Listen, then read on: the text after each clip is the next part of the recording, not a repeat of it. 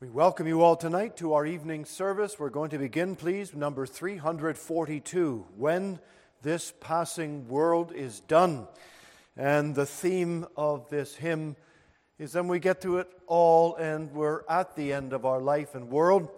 Well, it's not till then we will know fully how much that we owe unto the Lord. Let's stand, please, as we worship tonight.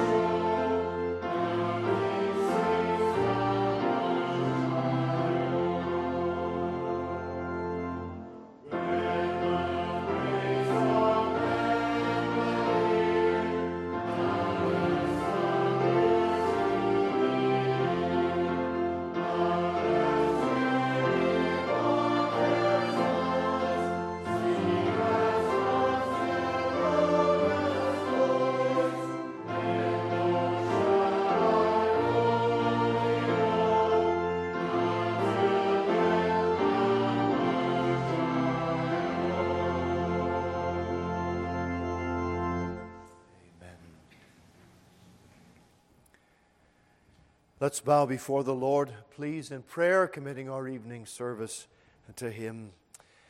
Father, we continue tonight in our prayer. We're thankful for the afternoon prayer time and the pre service time. Lord, we know it is not a vain thing to wait upon our God. And dear Lord, as we come to pray, we give worship from our souls for all thou hast done for us. We know, Father, there is no good thing within us, but all that we have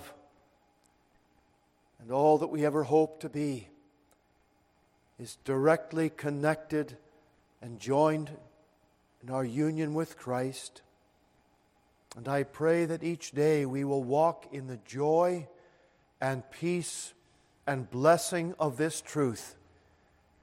For Lord, we have a little idea that when this passing world is done, and when we come to stand in glory, it'll not be till then that we realize how much we owe, how much has been given for our redemption how much we have received so freely and graciously from the hand of our God, and how unworthy we are and Lord, how neglectful sometimes.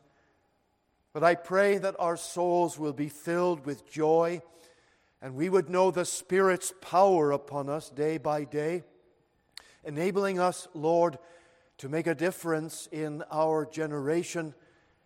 Make use of us, we pray, among our neighbors and friends and the people we work with. Help us to make a difference, to shine brightly for our Lord as we are out and about wherever we may be. And Lord, as a congregation and church, we want to bear a witness that is very strong and bright and true for Christ in our community. And let it go farther out afield, Lord, we pray, to our, our larger city and our province. And dear Father, make use of us to bear a witness in our nation, if in no other way but that we are known as a people of prayer, a people calling upon the Lord to send a gracious reviving to the church of Christ, that every one of us who are endeavoring to be faithful to the gospel, that we would know the power of God upon us and the ability to stand in this evil day not, Lord, by any power or strength that we would stir up from within ourselves, but we know that the power that we have been promised is of the Holy Spirit who abides within. Therefore, O God, fill us daily with that Spirit power so that we might serve and be useful to witness and to encourage other believers in the journey in the way that we are to go. Dear Lord, we pray for an awakening, a salvation of souls. We pray that the outreach that we endeavor to do from our congregation would be profitable. We are praying, Lord, over the um, invitation cards that we endeavor to mail out around all of Malvern. Lord, we pray that you would use the gospel that's written on those cards. You would use that message. And Father, it would come into the hands of people whose hearts have been prepared, and there would be a great work of grace. We ask for your fear to descend upon this community. We ask, Lord God, to Bless the people that walk up and down the streets, that we might pray for them as we drive by and see them or as we walk by. And Lord, open up very unusual opportunities whereby we can speak a word for our Savior. Lord, we are here and we want to be used, we want to serve. And therefore, open that door in front of us. Open a great door and an effectual door, a door that will be used by our God. Remember, Father, tonight our evening service. Bless every part of it as we sing and read the Scriptures. How blessed we are to have the Word of God in our own language. Don't let us ever take that for granted, Father. And write the truth upon our minds as we read and meditate in our private times and in the public services. And Lord, make use of the preaching of the gospel of truth to reinforce that truth to every heart. Make use, we pray, Lord, of the internet ministry that we have through SermonAudio. We pray that each time a message goes out, that it will be used for the honor of the Savior and for the extension of His kingdom. Dear God, hear our prayer tonight. Bless everyone in our congregation, every family. Lord, pour out your blessing upon each one in salvation for those who are still unsaved, in the building up of each one who testifies of knowing Christ, from the very youngest to the oldest saint. Dear Lord, bless us. Remember tonight, Lord, we pray, Mrs. Hamilton. Oh God, pour out your Spirit upon her now and bless her and her family in this time of their great need. We pray for other sick ones in our own church. We think of Hyacinth tonight, and Serene, and Ron, and our brother Richard Teo, Joan McKercher, others who are elderly, needing a touch of the Lord's hand upon them. We ask, Lord, to bless each and every one. We're so thankful that you've answered prayer for our sister, Mrs. Kim, and that she is back at the organ again tonight. Lord, encourage her in her own spirit. Put your hand upon her body and bless her. And we pray that she will continue to be able to serve for many, many years. Dear God, hear and answer us and make use of all of us, we pray, for the kingdom of Jesus. Use our electronic sign that scrolls the Word of God to the community, to the people who are driving, walking, stopped at the lights. Father, make use of those two gospel signs on Neilson Road that are continually giving a witness and testimony of the gospel of saving grace. Dear Father, it won't be until heaven that we know who has been impacted by that word. Make use of us, we pray, Father. Bless our school. We commit Whitefield into your hand and pray that you would always be overseeing a very high wall of fire of protection around that ministry. Bless, Lord, and make us always to be faithful to the word of truth. And bless all the teachers and the parents and the students. And as this year comes down to a conclusion, oh God, we pray that there would be signs following the ministry of the Word of God to all the students and boys and girls, and safety and protection would be to each one of them over the summer time. So, Lord, receive our thanks this night and bless us as we continue in our worship, for we pray these things in Jesus' holy name. Amen. Number 525, please. 525, trust and obey, for there's no other way to be happy in Jesus but to trust and obey. We'll stand, please, to sing.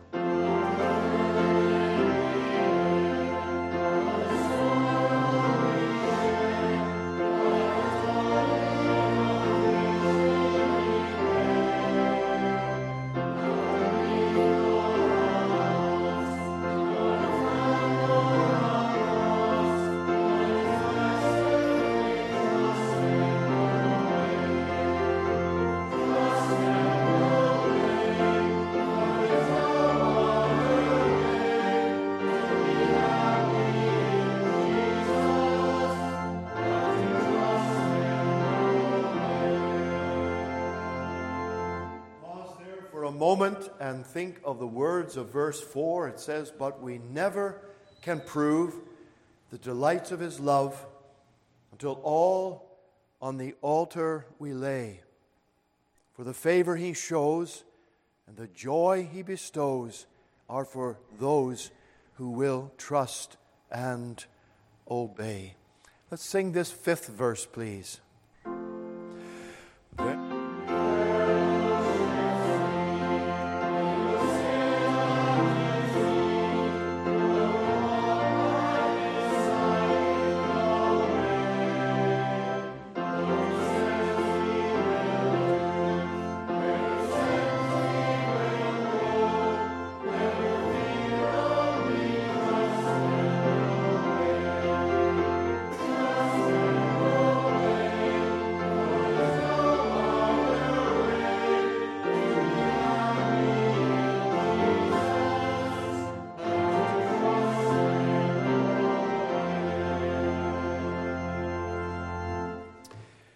Singing well tonight to the praise of God.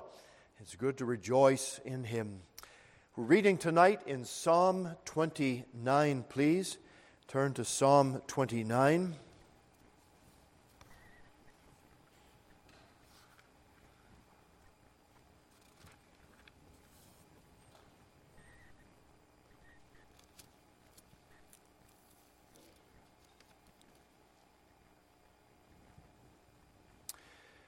Give unto the Lord, O ye mighty, give unto the Lord glory and strength. Give unto the Lord the glory due unto his name. Worship the Lord in the beauty of holiness. The voice of the Lord is upon the waters. The God of glory thundereth. The Lord is upon many waters. The voice of the Lord is powerful. The voice of the Lord is full of majesty. The voice of the Lord breaketh the cedars. Yea, the Lord breaketh the cedars of Lebanon. He maketh them also to skip like a calf, Lebanon and Sirion like a young unicorn. The voice of the Lord divideth the flames of fire. The voice of the Lord shaketh the heavens, the wilderness. The Lord shaketh the wilderness and of Kadesh.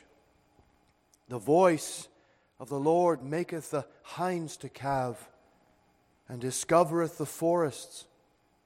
And in his temple doth every one speak of his glory. The Lord sitteth upon the flood. Yea, the Lord sitteth king forever.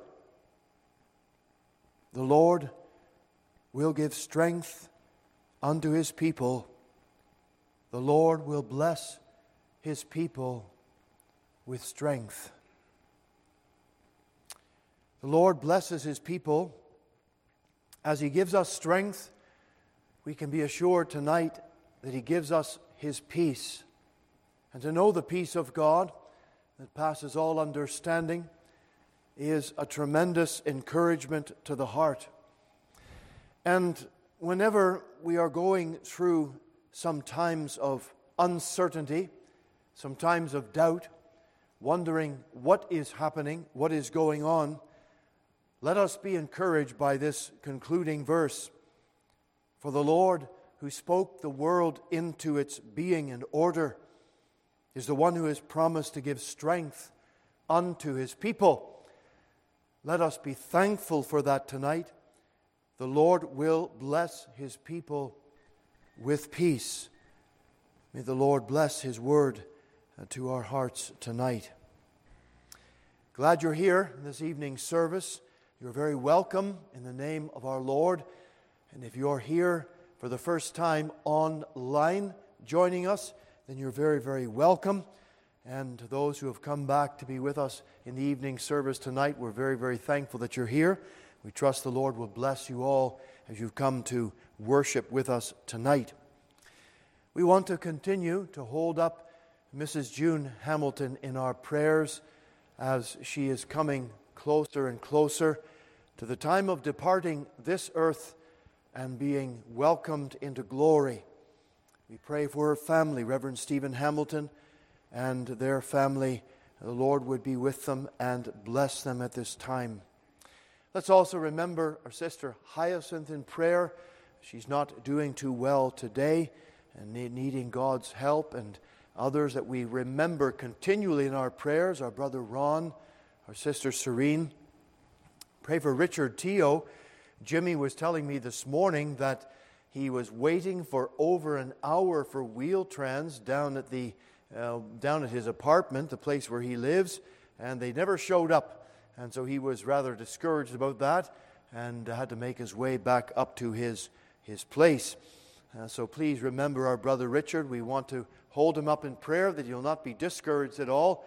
We are blessed by seeing our brother as often as he can come with his disability and to pray that God would reach out and encourage him and bless him tonight. There will be a time of fellowship after our evening service tonight, and so please take time to go downstairs to the basement after. We'll enjoy a time together. The ladies' Bible study will be held on Tuesday evening at 7 p.m. That will be on Zoom only. And if you would like to join, this will be the final one for this season before the summer break. And so please see our brother Jonathan McAnally, and he'll be sure to include your name on that email list for the connection for Tuesday night. And then Wednesday, our time of prayer and Bible study, 7.30. And then Thursday evening, our collegiate Whitefield spring concert will be at 7 p.m. And you are welcome to come here. It will be held in the gymnasium. It will not be in the church building this time. It will be in the gymnasium of our school. So you come in good time to get a seat over there for that. Next Lord's Day, we'll be having our services Sunday school, 9.50, and then our regular classes, regular services rather, 11 in the morning, 6.30 at night. And we'll be having communion after the morning service next Lord's Day. So please remember that and be in prayer for. Two advance announcements. Our congregational mid year of prayer will be June 5, 6, and 7 let's set aside and really encourage each, I encourage all of you, every family to be represented there at those special times of prayer, Monday, Tuesday, and then we'll be having our baptismal service on Wednesday, June the 7th, in the will of God. And let's be in prayer for those that are coming forward to follow the Lord in baptism. And then on June 17, the Highland Creek Outreach Festival, and you will be if you want to be a part of that, sign up that sheet that's on the table at the back. And if you sign up, it doesn't mean you have to be there the whole day. You might, you only might have to come for an hour and uh, put in your time. I shouldn't say it that way. Invest your time. Come along. Be encouraged. Be a part of the fellowship and the outreach. And uh, therefore, we'll see a work for the Lord done. Brother Kingsley Jew is overseeing that ministry. Those are all the things we want to share with you today, but be in prayer, please, for all of the activities of our church. And we need to go forward in prayer for each one of these. And I know you have been faithful in your praying for the pulpit ministry, and that's a vital thing. So don't give up on that one. I need your prayers week by week for the preparation of God's word and then his power to be able to deliver it according to his purpose. Number 371. 371. We'll remain seated for the first two verses, and then we will stand for the third verse.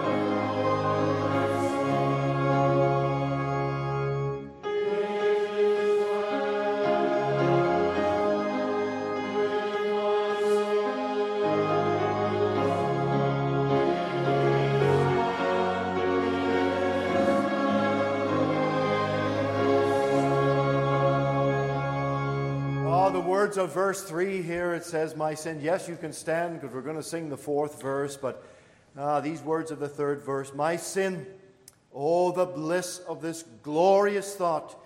My sin, not in part, but the whole. If it was only in part, we would be in big trouble. Now, if there's one sin that I have to atone for myself, I would never be in glory. But Christ has paid it all, and it's all to Him that we owe. It's nailed to His cross, and I bear it no more. Praise the Lord. Praise the Lord, O my soul. Let's join singing the fourth verse.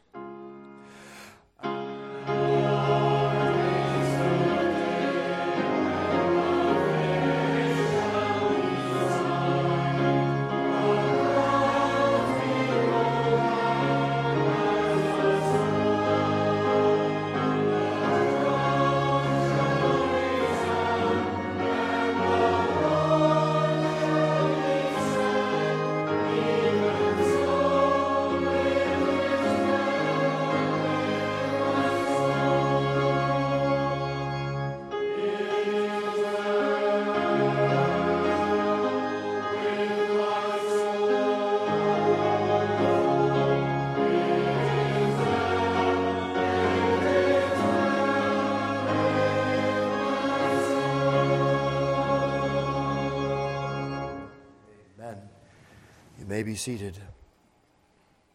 Turn, please, again in your Bibles to John chapter 21.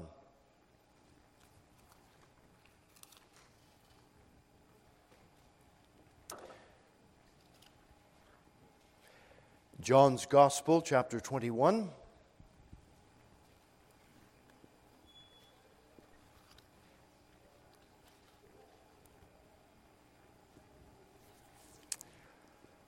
Verse 1.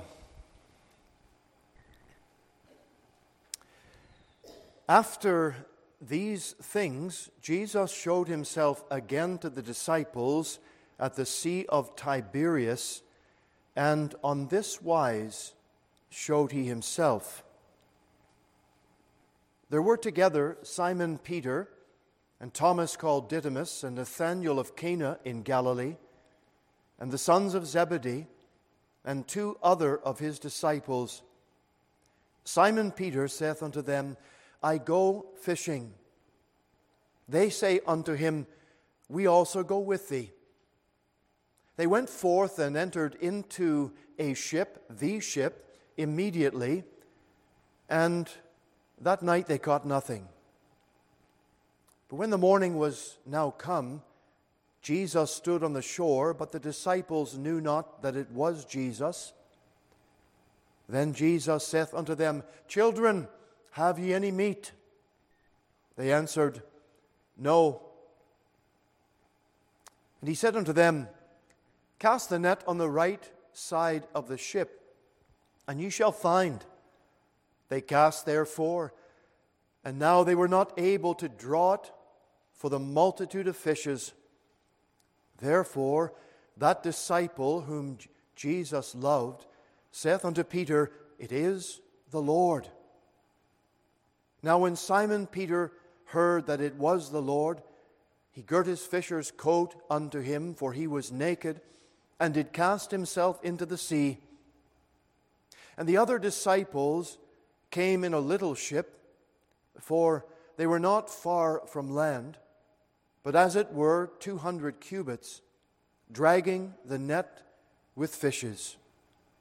As soon then as they were come to land, they saw a fire of coals there, and fish lay thereon, and bread. Jesus saith unto them, Bring of the fish which ye have now caught.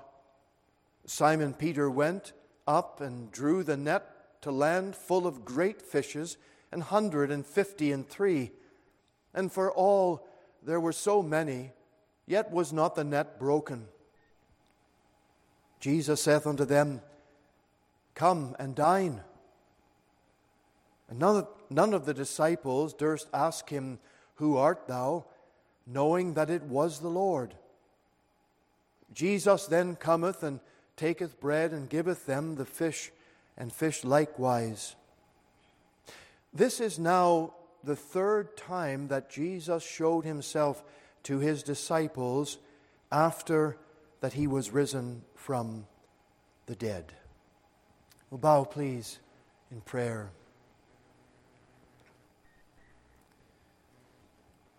Father, as we have now read these verses two times today,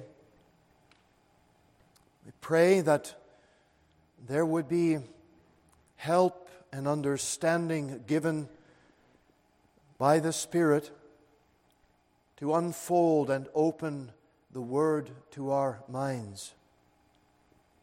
Lord, we so often are distracted.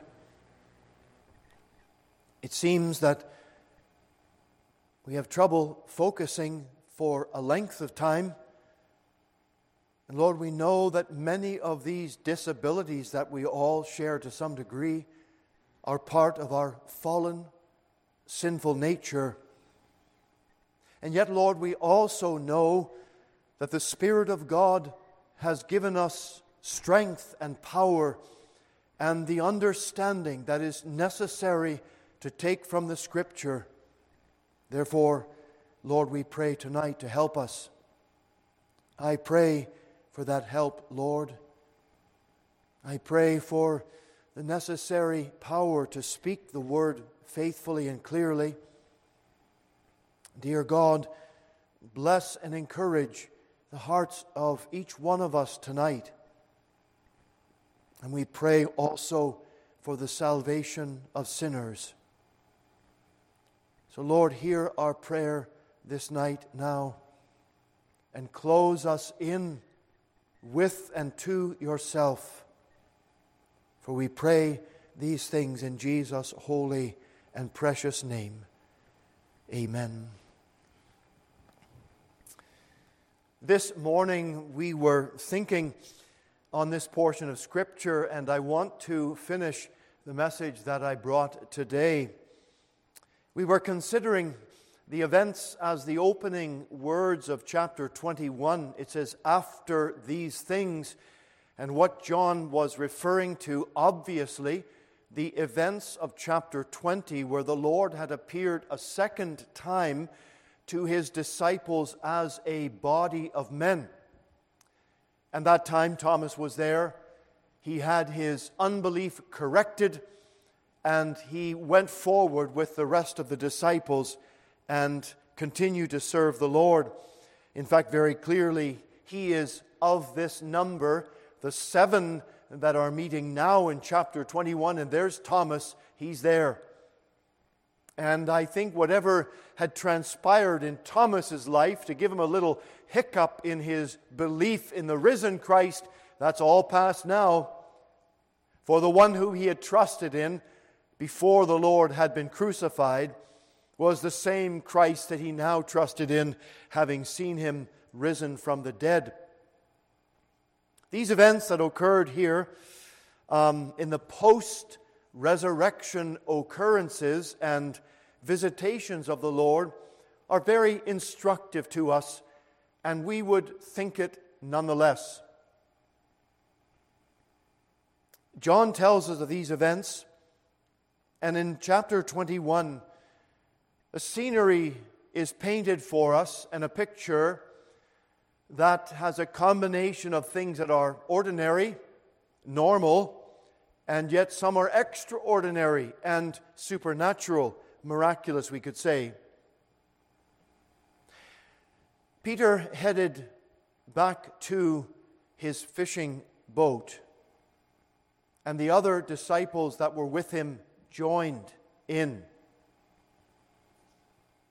We thought this morning about the potential danger that faced Peter and the others because that was his occupation before he began to follow Christ. And as they were at the Sea of Galilee, and I suggest to you they were there waiting for the Lord to meet them because he told them, After I'm risen from the dead, I will, I will see you in Galilee. And so were the disciples there, waiting at the shore, waiting at the place where they were initially called by God to serve Him. But the Lord didn't turn up. And how long they waited, we do not know. But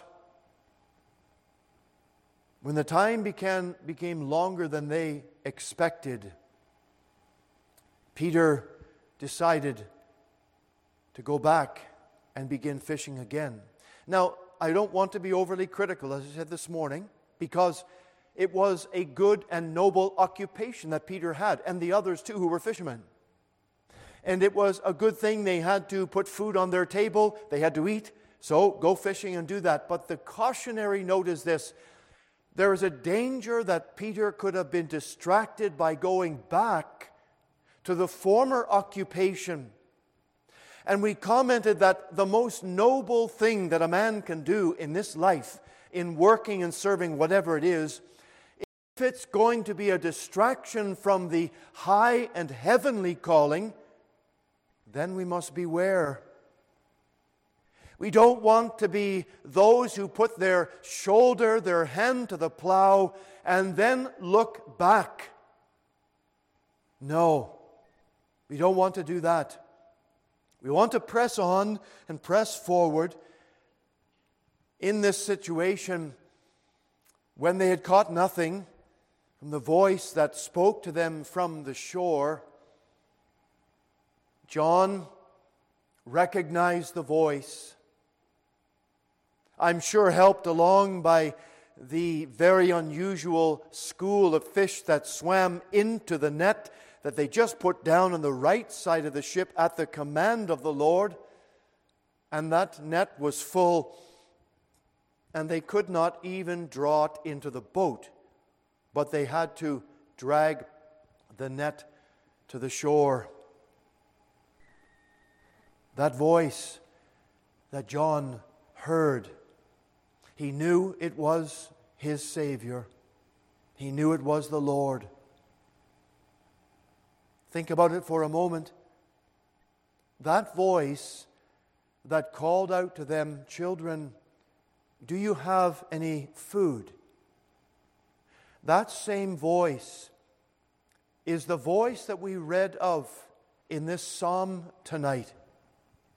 This same voice that created all things, this same voice of the Lord that is powerful, the voice of the Lord that is full of majesty, the voice of the Lord that breaks the cedars, the voice of the Lord that divides the flames of the fire,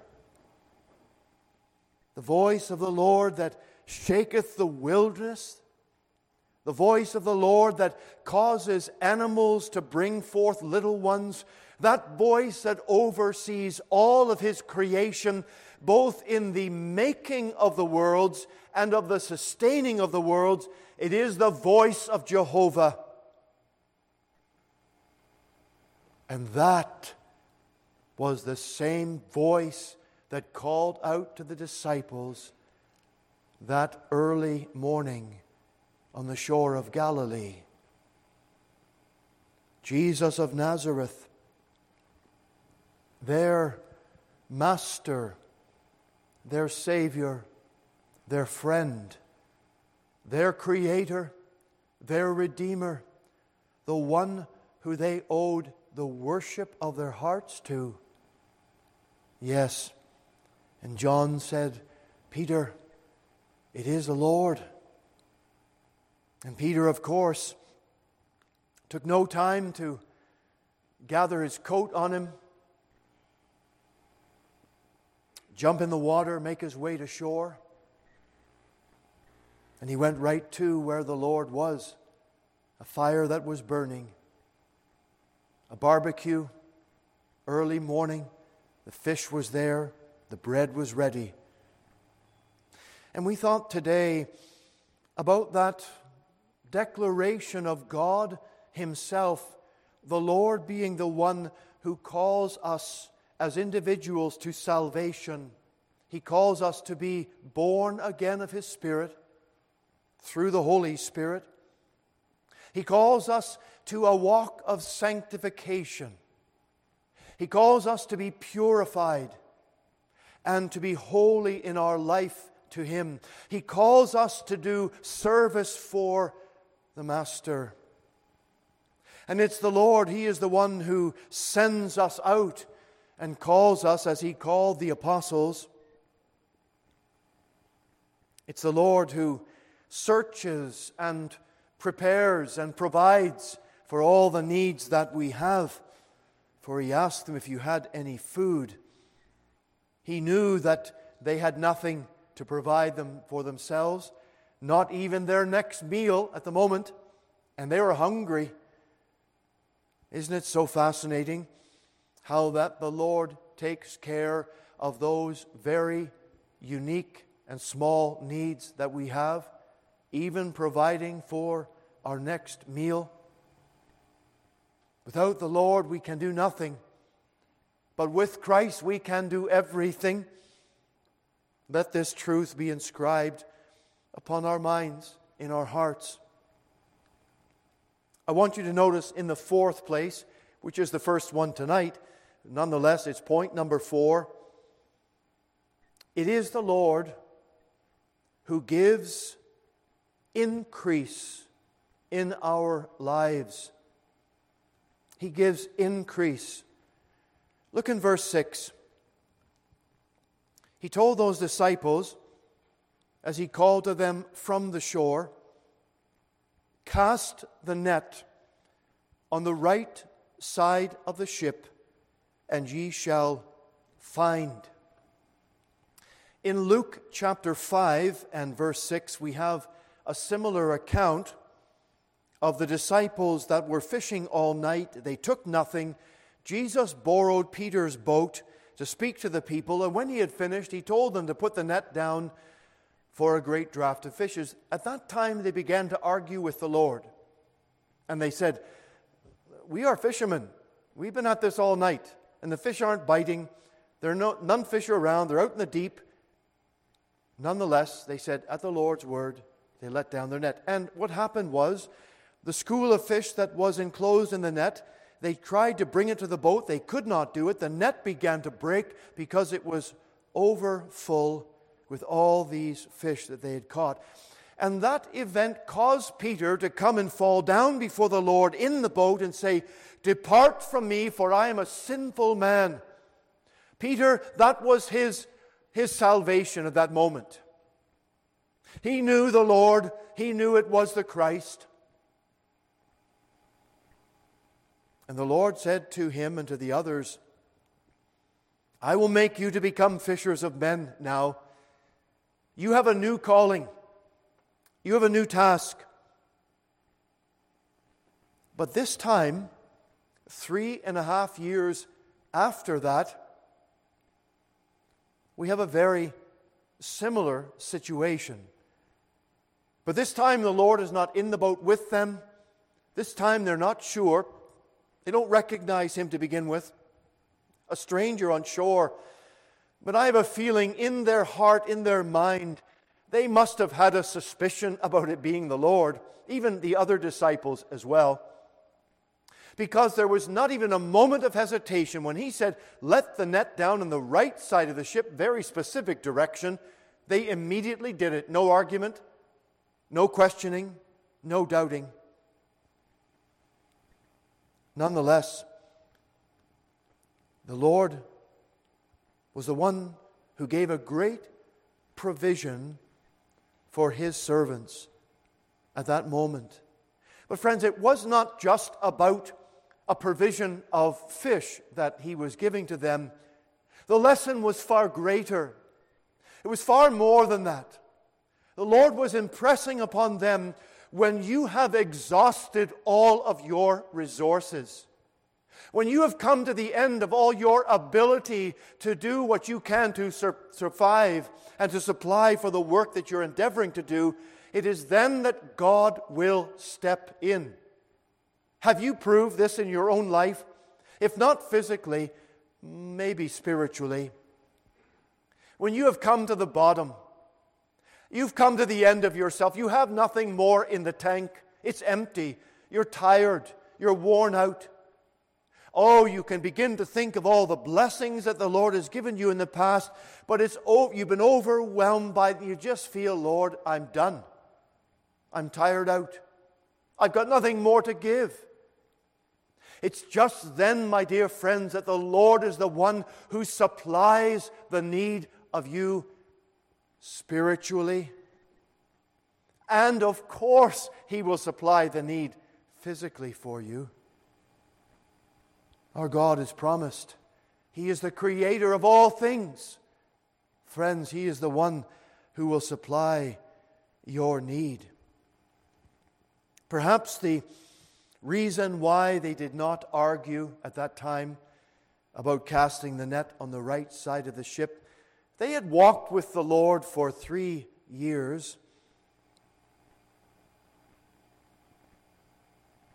They had seen all that He had done.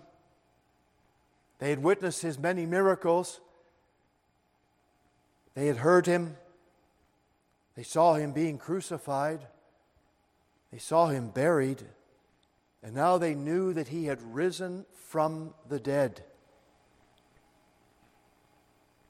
There is little doubt that when the net submerged in the shallow water, that the fish literally jumped into the net that they were all astonished by this thing would be an understatement. This was not anything normal, especially after their exhausting night of taking nothing. It was at this point that John perceived the Savior was behind all this catch. And Peter puts on his coat and he jumps into the water. We're told in the scripture that he was naked. It would have been the habit of fishermen to take off their outer garments because of the water and the splashing and the work that they were doing, but they would have on quite likely their undergarments. It's not natural that they would be completely naked. He puts on his outer garment, gathers it around him, and jumps in the shallow water. I would say it was maybe waist deep, maybe less. It was not deep enough for the boat to be taken itself to the shore because they were right there at the edge. It, could have, it would have to have been anchored.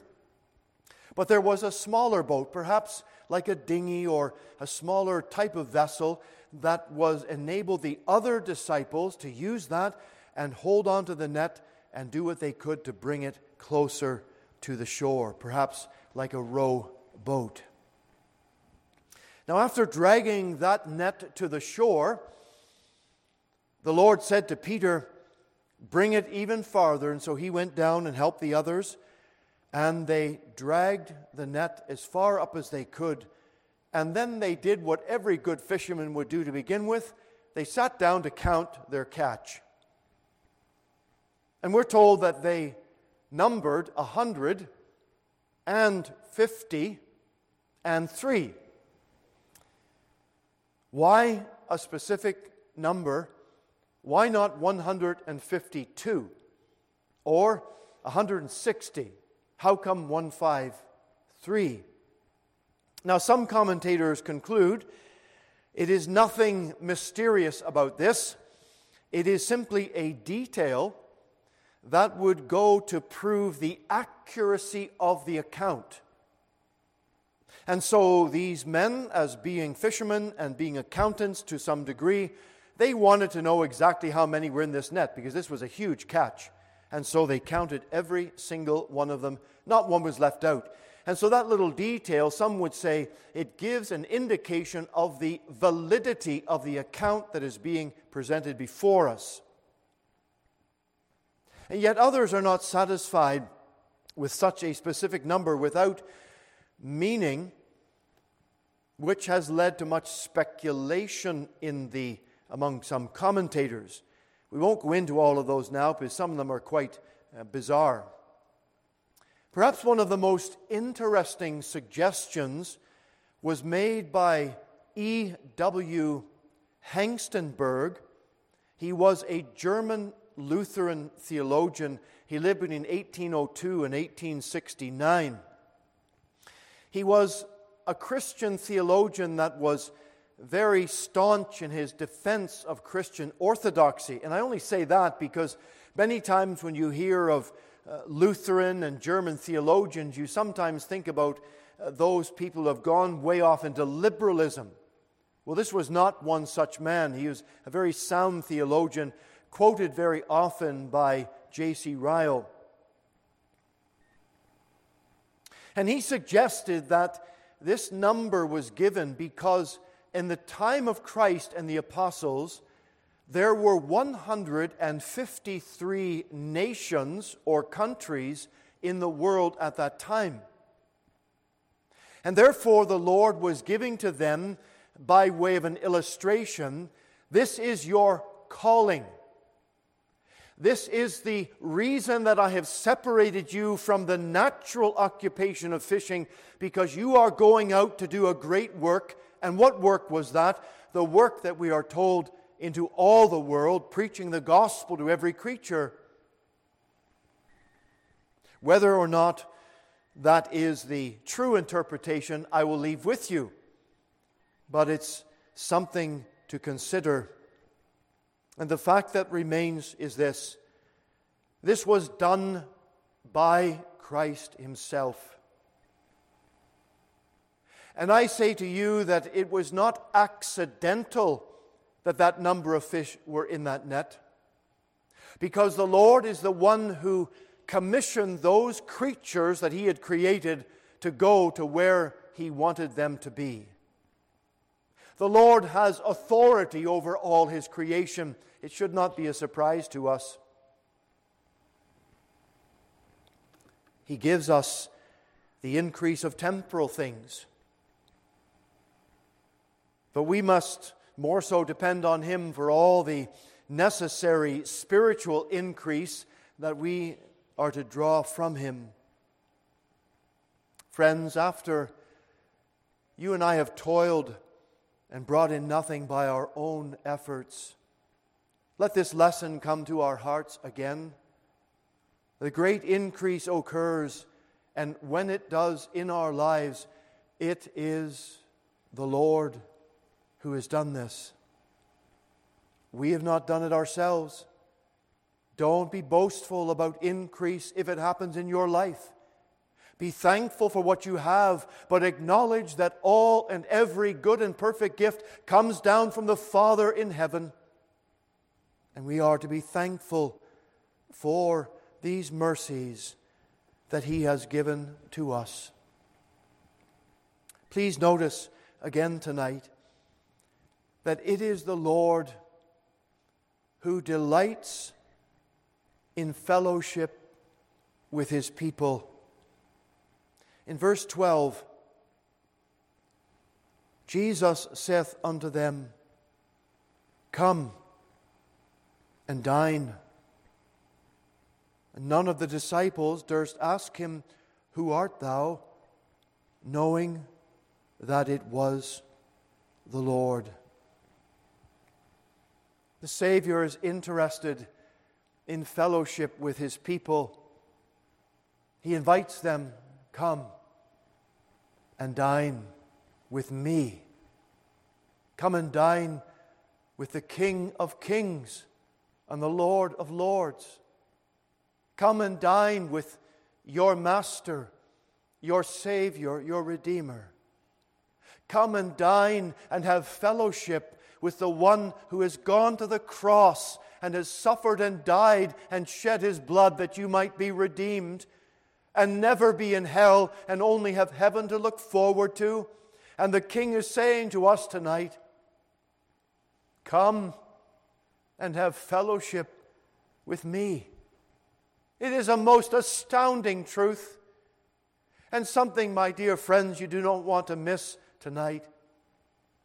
The Lord tells us in His Word that we are to be given to hospitality.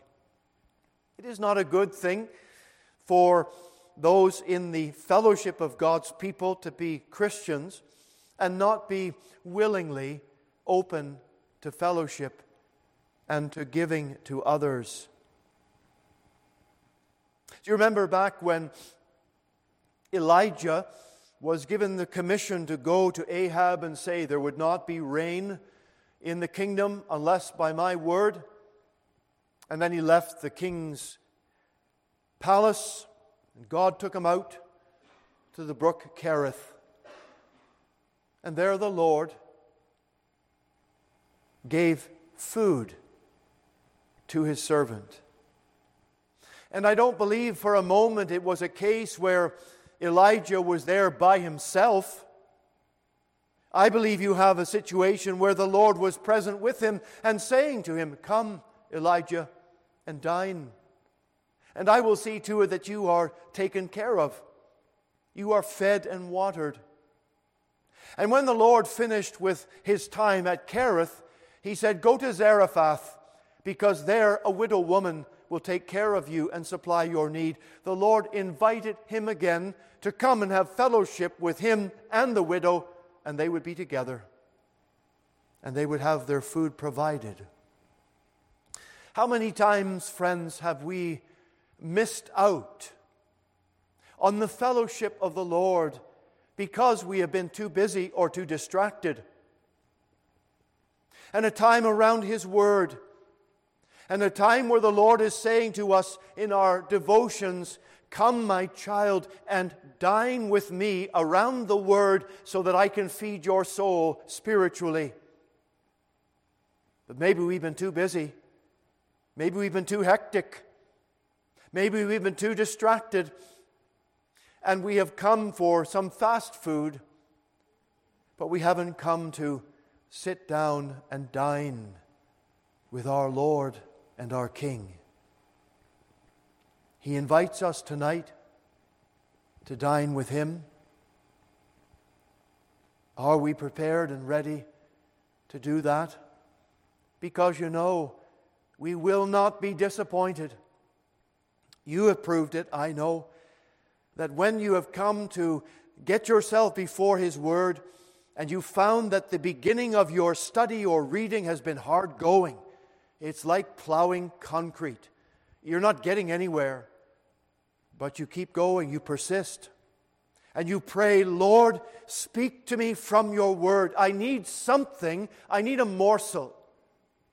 And as you continue in your prayer and reading, you'll find that before long, you don't just have a morsel, you have a full spread. The Lord has opened His word to you, and your heart is full. And you've been able to go on your way rejoicing because the Lord he has kept his faithful word. And you will never come to him, believer, and go away empty because our God is faithful and the Savior is the one who loves, who delights to have fellowship with us. It's beyond our comprehension. You ask, why would the Lord want to have fellowship with me? Ah, but He does, dear child of God. You can be thankful and rejoice in that tonight. But you notice also, number six, it is the Lord who comforts us in the breaking of bread. In verse 13, Jesus then cometh and taketh bread and giveth them, and fish likewise. Now, I don't want to stretch this too far, but when the two on the road to Emmaus had come to their destination and the stranger was going to go forward, you know they invited him into their house. And they sat down around the table, and their eyes were still not able to recognize the Lord until he broke the bread in front of them. The first communion after the resurrection of Christ from the dead, the very thing he had told the disciples to do every time you gather together and meet and break bread, then the Lord is present with you. And if this is not another occasion, it is a very similar one. And I say to you, the Lord comes to give comfort in that fellowship that we will have with Him. And this most unique occasion of the fish on the fire, the bread cooked and ready, and the disciples gathering around, for they indeed were hungry. And the Lord is now the cook, and He is the server, and He is the one who is the host. And they're all around this open table. And He takes the bread Himself and He gives it to them. And He gives them some fish to eat and they are able to be filled and to enjoy. The Lord is the great provider. The Lord is the one who comes at the breaking of bread to comfort his people and to satisfy our need. It is like our Lord, you know. Believer, he delights not only to fellowship with you, the Lord delights to comfort you in the time and place of your need and to satisfy your soul through the breaking of bread. You've testified many times that after the simplicity of the Lord's table, where we have sat around and we have sung a hymn, we have read a few scriptures, a few comments made, we acknowledge that the bread and the juice are remembrances of our Lord's death for us. And we spend those quiet moments before Him. And you have testified, your soul has been refreshed. You have been strengthened by such a simple thing that the world would look at and they would say, What is all this? What is all this foolishness that you're doing? And yet, to those who love Christ, it is very, very precious. And the Lord is the one that we are coming to remember in the breaking of bread. Let us be encouraged about that tonight. And one final thing I leave with you is this it is the Lord who is near to us when we least expect it.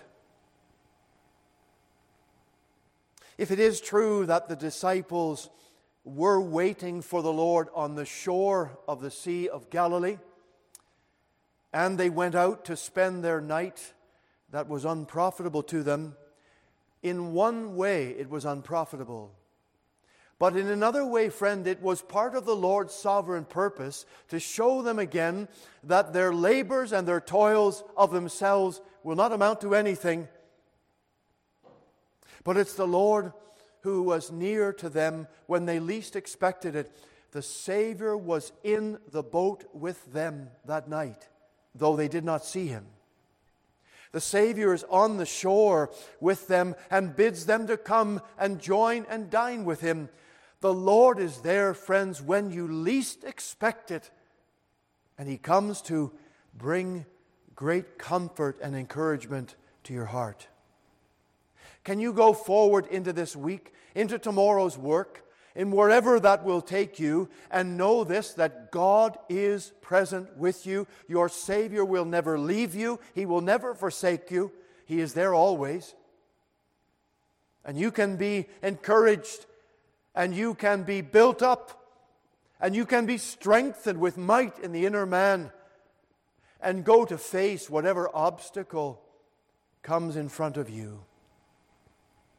Ah, oh, dear believer, let us rejoice tonight in the great blessings of the Lord's increase, in the blessings of His fellowship with His people, in the blessings that we see the Lord near us in this simple events of life in the breaking of bread and fellowship, and that our Lord is near us when we least expect it. Therefore, let us be encouraged tonight, encouraged to walk with God, encouraged to go on with our Savior, encouraged to be an example and a testimony for Him.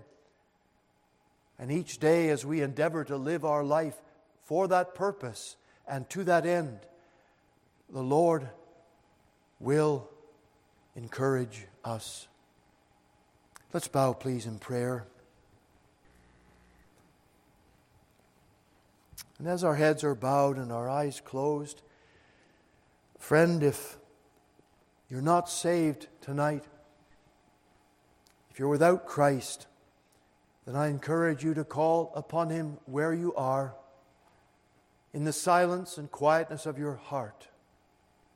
Say, Lord, forgive me of my sin. I repent and I pray that you would come in and wash me and cleanse me from all my iniquity and my sin. Man, believer, if we have to admit that we're not as close to the Lord as once we were, we're not as close to the Lord as we should be, then tonight we would pray, Lord, restore unto me the joy of thy salvation. Father, hear our prayer tonight. Draw near to us and strengthen and encourage every heart. And I pray that as we have our time of fellowship at the conclusion of this meeting, that we will know the Savior in our conversation, the Savior in our fellowship. Lord, bless us now tonight, we pray. We ask all these things in Jesus' holy and precious name. Amen.